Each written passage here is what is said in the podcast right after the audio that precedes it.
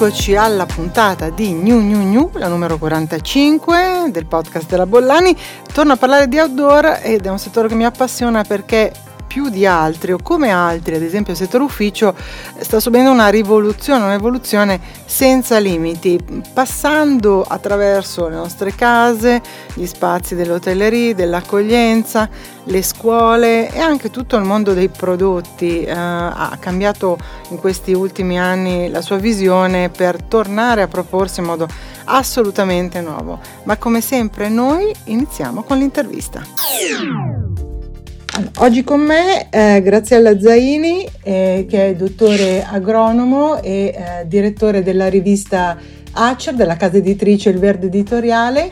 Grazie Graziella di essere con noi, con me in questo podcast e con, con lei parliamo di verde pubblico e un po' di come eh, cosa è cambiato negli ultimi anni. Bene, tanto grazie per questa opportunità.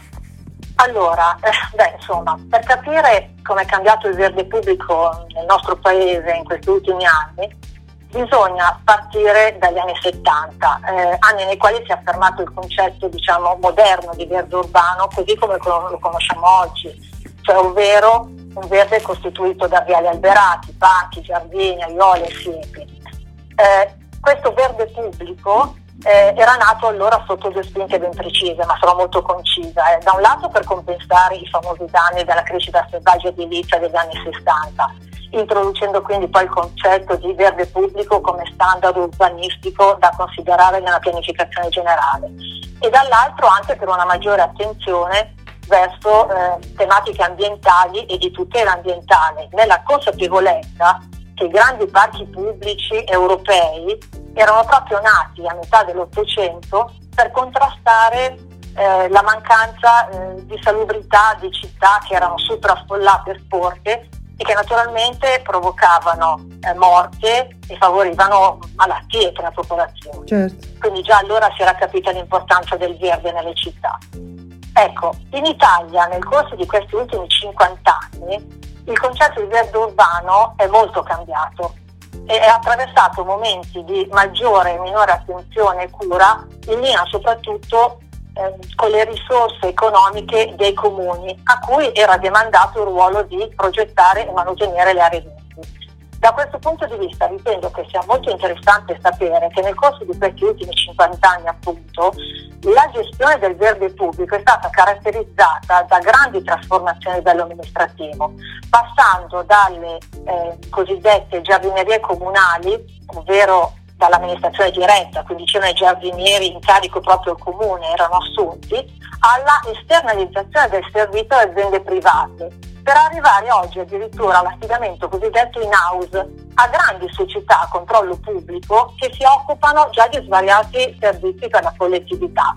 E ad esempio questo terzo ultimo passaggio sta un po' sollevando degli interrogativi su quello che sarà il destino del verde pubblico nel nostro paese, perché il timore è che questa soluzione si configuri più come uno spostamento dalle problematiche della gestione del verde piuttosto che come uno strumento di gestione di un capitale naturale che oggi è sempre più necessario delle città perché ci rendiamo conto che è in atto il cambiamento climatico a 360 gradi, no? oggi che giorno è? Il 28 di ottobre sì. ci saranno già 22 gradi, eh, no? sì, certo. ecco tanto per dirne una.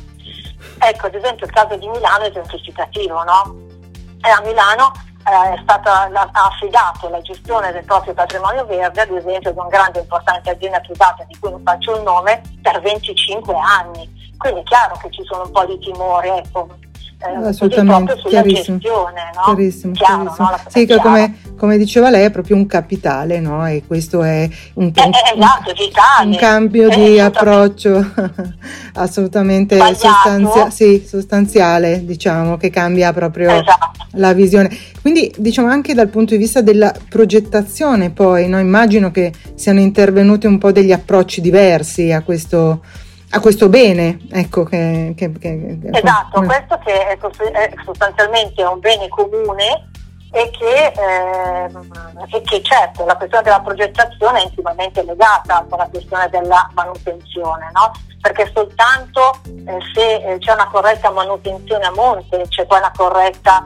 eh, scusi, progettazione a monte c'è poi una corretta manutenzione. Eh, dopo infatti ci volevo arrivare, ma volevo spiegare meglio questi aspetti. Cioè, comunque tutto per tanto per concludere l'aspetto di prima, era per dire che tutto questo passaggio no, amministrativo del comune è stato fatto proprio per eh, rispondere alle minori risorse economiche che nel frattempo le amministrazioni avevano, no? ma questo ha comportato appunto un minore controllo sulla qualità del verde pubblico, hm? tanto per dire. Ora, sulla questione della progettazione cui faceva riferimento lei, è fondamentale e che cosa è successo? È successo che anche nel settore del verde c'è stato un punto di svolta con l'emanazione della legge numero 14-2013 che si chiama proprio Norme per lo sviluppo degli spazi verdi urbani, no?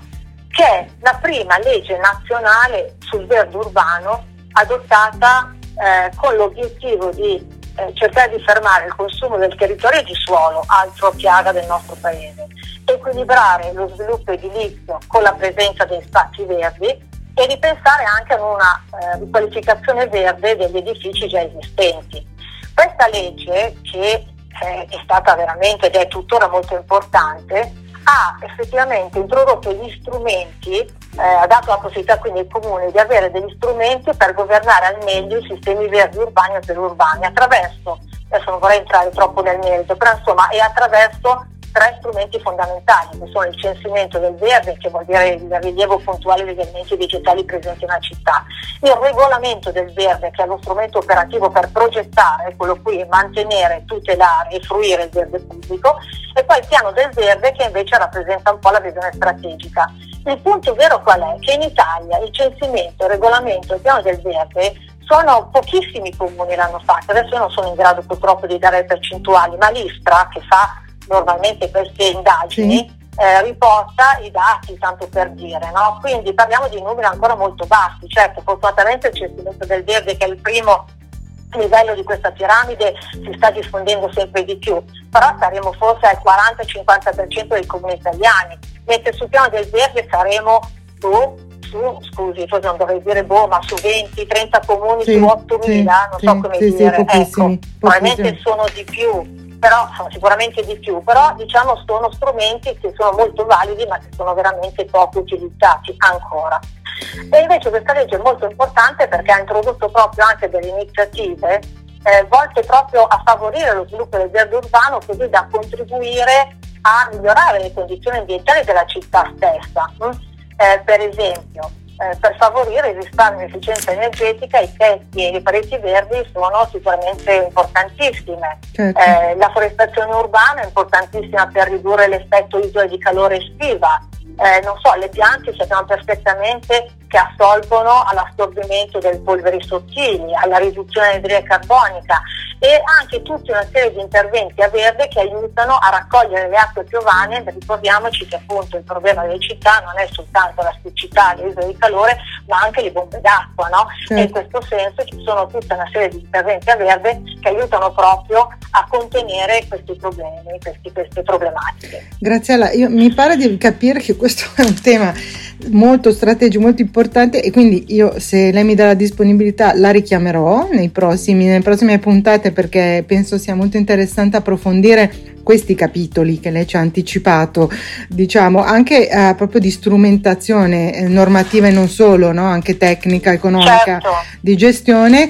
Eh, io so che a febbraio c'è una mostra, eh, una fiera in realtà certo, importante. Aspetta, la ringrazio, Perfetto, la ringrazio di, di avermela ricordata e che infatti di questi temi si parlerà anche nella nuova edizione di My Fountain Garden che è la più importante fiera professionale dedicata al florovivaismo, al garden, al paesaggio in Italia, che avrà luogo proprio a Milano dal 22 al 24 febbraio. E in particolare noi in quell'occasione proprio in partnership con noi eh, illustreremo i risultati di un'indagine che è relativa proprio ai costi di manutenzione del verde pubblico nel nostro paese, con il fine anche di conoscere gli investimenti aggiuntivi per accrescere il patrimonio verde. Se ho solo un minuto le volevo soltanto dare questi due dati. Sì. Che il costo della manutenzione del verde a Milano per la manutenzione si aggira su un euro al metro quadro. Sul resto della Lombardia di circa 50 centesimi hm, costo della manutenzione. A Parigi, Parigi il costo della manutenzione è di 15 euro al metro quadro. Quindi con questo che cosa voglio dire? Che non è solo una questione di disponibilità economica, che è sicuramente un problema che i nostri comuni, le nostre amministrazioni pubbliche affrontano da sempre, ma è probabilmente anche un problema di scelte. Certo. Ecco, finisco tutto qua. Grazie, grazie per, per, l'attenzione e quindi ci vedremo a febbraio a My Plant and Garden a questo punto esatto. e per approfondire grazie. questi temi. grazie, grazie esatto. a lei, è stato grazie, un piacere, a, a presto. Trend parlo di tendenze e ne parlo citando una rivista che seguo che è Well Magazine, il direttore è Laura Verdi ehm, che con competenza segue i temi dell'hotellerie e eh, proprio questa testata definisce, delinea cinque macro tendenze del turismo outdoor. Beh, è um, un turismo che è cambiato fortemente e soprattutto che sta confermando uh, livelli di interesse altissimi. Allora, prima di tutto eh, è superato un po' l'idea che l'outdoor sia, eh, quello dell'outdoor sia un turismo faticoso, diciamo, ma ehm, è diventato un po' più facile no? vivere esperienze outdoor grazie a nuovi servizi e alla tecnologia. Se solo pensiamo ai rifugi, no? Era molto difficile arrivarci, era faticoso uh, ritrovare le informazioni e poi uh, una volta arrivati al rifugio ci si aspettava un soggiorno molto spartano, anche abbastanza uh, scomodo. Ecco, non è più così, ci si arriva con maggiore comodità, anche con mezzi, insomma, diciamo e-bike o altri sistemi insomma, molto più confortevoli e una volta arrivati naturalmente il contesto spesso è eh, molto confortevole. Mm, non cito i casi ritrovati nel Summer che vengono anche citati eh, dall'articolo, ma ci sono rifugi in cui ci si può rilassare in una spa, così come si trova una cucina alla carta. Ecco, quindi diciamo è cambiato molto l'idea di turismo outdoor come turismo faticoso, come mete da conquistare. I servizi fanno la differenza, lo fanno un po' in tutti i settori e anche in questo, in questo comparto. Eh, naturalmente sono cambiati i modi di raggiungere località outdoor e quindi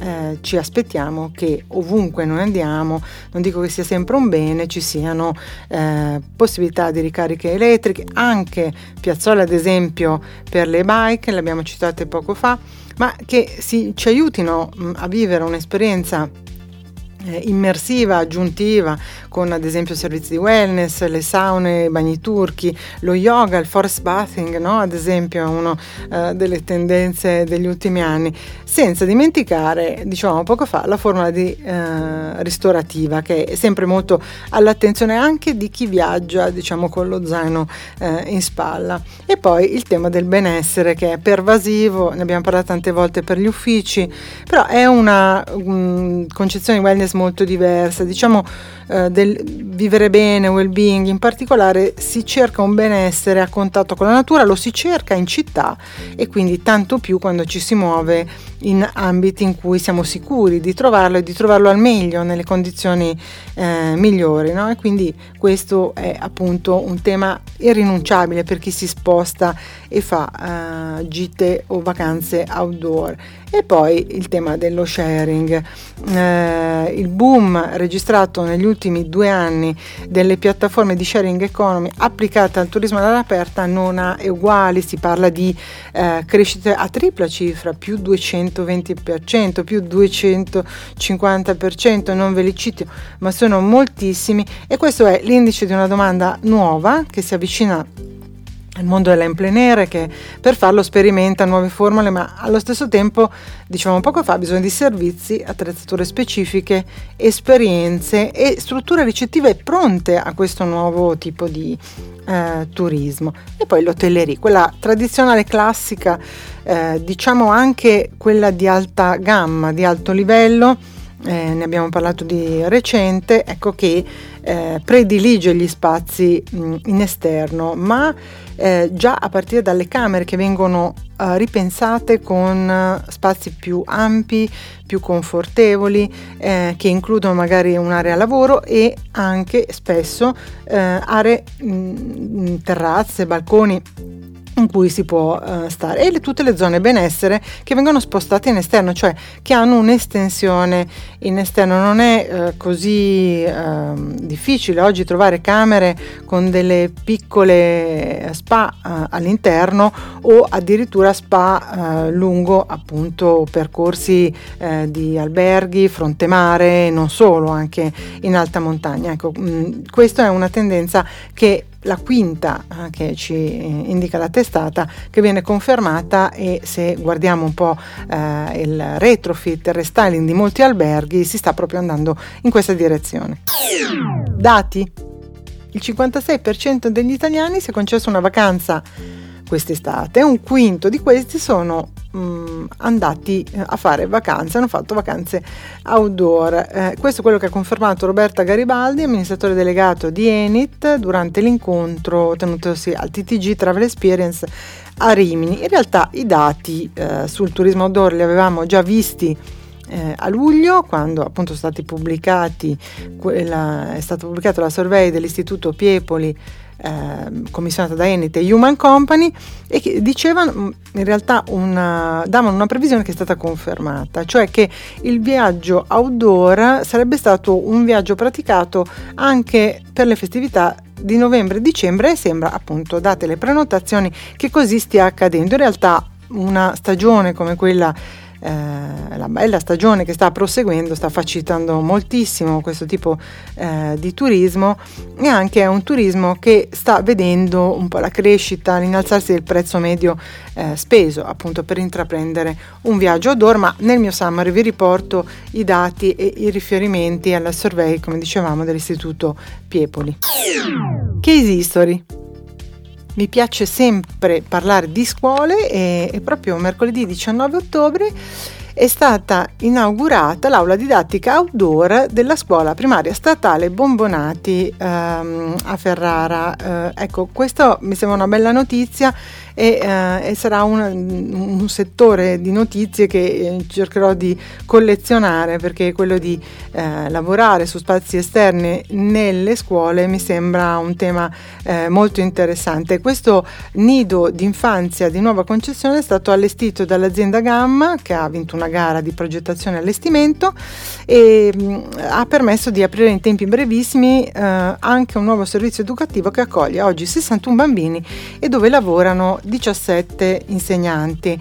Eh, il nido ha un grande prato davanti, ogni sezione, ogni area è aperta verso l'esterno in modo appunto che eh, i bimbi, anche gli insegnanti, possano fare delle attività eh, diciamo in questo continuum no? tra interno ed esterno con degli spazi anche tematici una mensa, un green lab, un'aula verde, spazi per la psicomotricità, spazi molto funzionali in cui appunto possono i bambini vivere una giornata in un clima di apprendimento in un continuo contatto con la natura. Ecco, questo mi sembrava un tema da segnalare, ma come sempre trovate i riferimenti nel mio summary. Design chiudo il podcast con due riferimenti, uh, due focus, uh, uno sulle cucine outdoor, realizzato da Ambiente Cucina, una testata storica del settore dalla ottima Paola Leone, una rassegna di sistemi, tecnologie, tutto quello che ci aiuta a stare fuori, a cucinare, a condividere, insomma, il, rende veramente giustizia del lavoro di innovazione e ricerca che fanno le aziende per produrre soluzioni che ci consentono di stare all'aperto sempre di più anche durante i mesi invernali. E poi un, un riferimento all'alta gamma perché è stato inaugurato Biciosi che è uno showroom eh, dedicato appunto all'outdoor di lusso, così viene definito, ad Osio Sopra in provincia di Bergamo e eh, questo invece, diciamo questa novità, questa apertura eh, parla di un mondo, di un mercato che vuole vivere all'aperto, non solo arredare, ma anche costruire spazi con pergole, magari anche bio, bioclimatiche, soluzioni diciamo all'aperto molto uh, infrastrutturate, eh, ricche di possibilità di estensione, di flessibilità anche nella loro eh, dimensione eh, e soprattutto di servizi. Ecco, questo è un tema interessante, eh, lo spazio è veramente grande, sono oltre 3.000 metri quadrati dove un pool di aziende mette in scena, quindi allestisce eh, degli scenari e quindi delle vere eh, dire, configurazioni che possono interessare un pubblico alto spendente. Questo è quello che viene comunicato da Bruno Cardin, CEO del brand, e dallo stilista Alessandro Martorana, che è il direttore creativo che con la società ed il fare piscine sono gli attori di questa nuova avventura commerciale. Continuate a seguirmi, parlerò, continuerò a parlare di come eh, sia sempre più forte la voglia di stare all'aperto, immersi nella natura, dalle nostre case a quando ci spostiamo fino alla, agli alberghi, agli spazi dell'hotellerie che utilizziamo, insomma senza trascurare i temi di mercato e di business che fanno dell'outdoor un settore che secondo me ancora eh, deve vedere uno sviluppo eh, maturo e quindi eh, molto deve dire in termini di prodotti e di servizi. Potete trovare i podcast e gli approfondimenti come sempre al mio blog labollani.it. A presto dalla Bollani.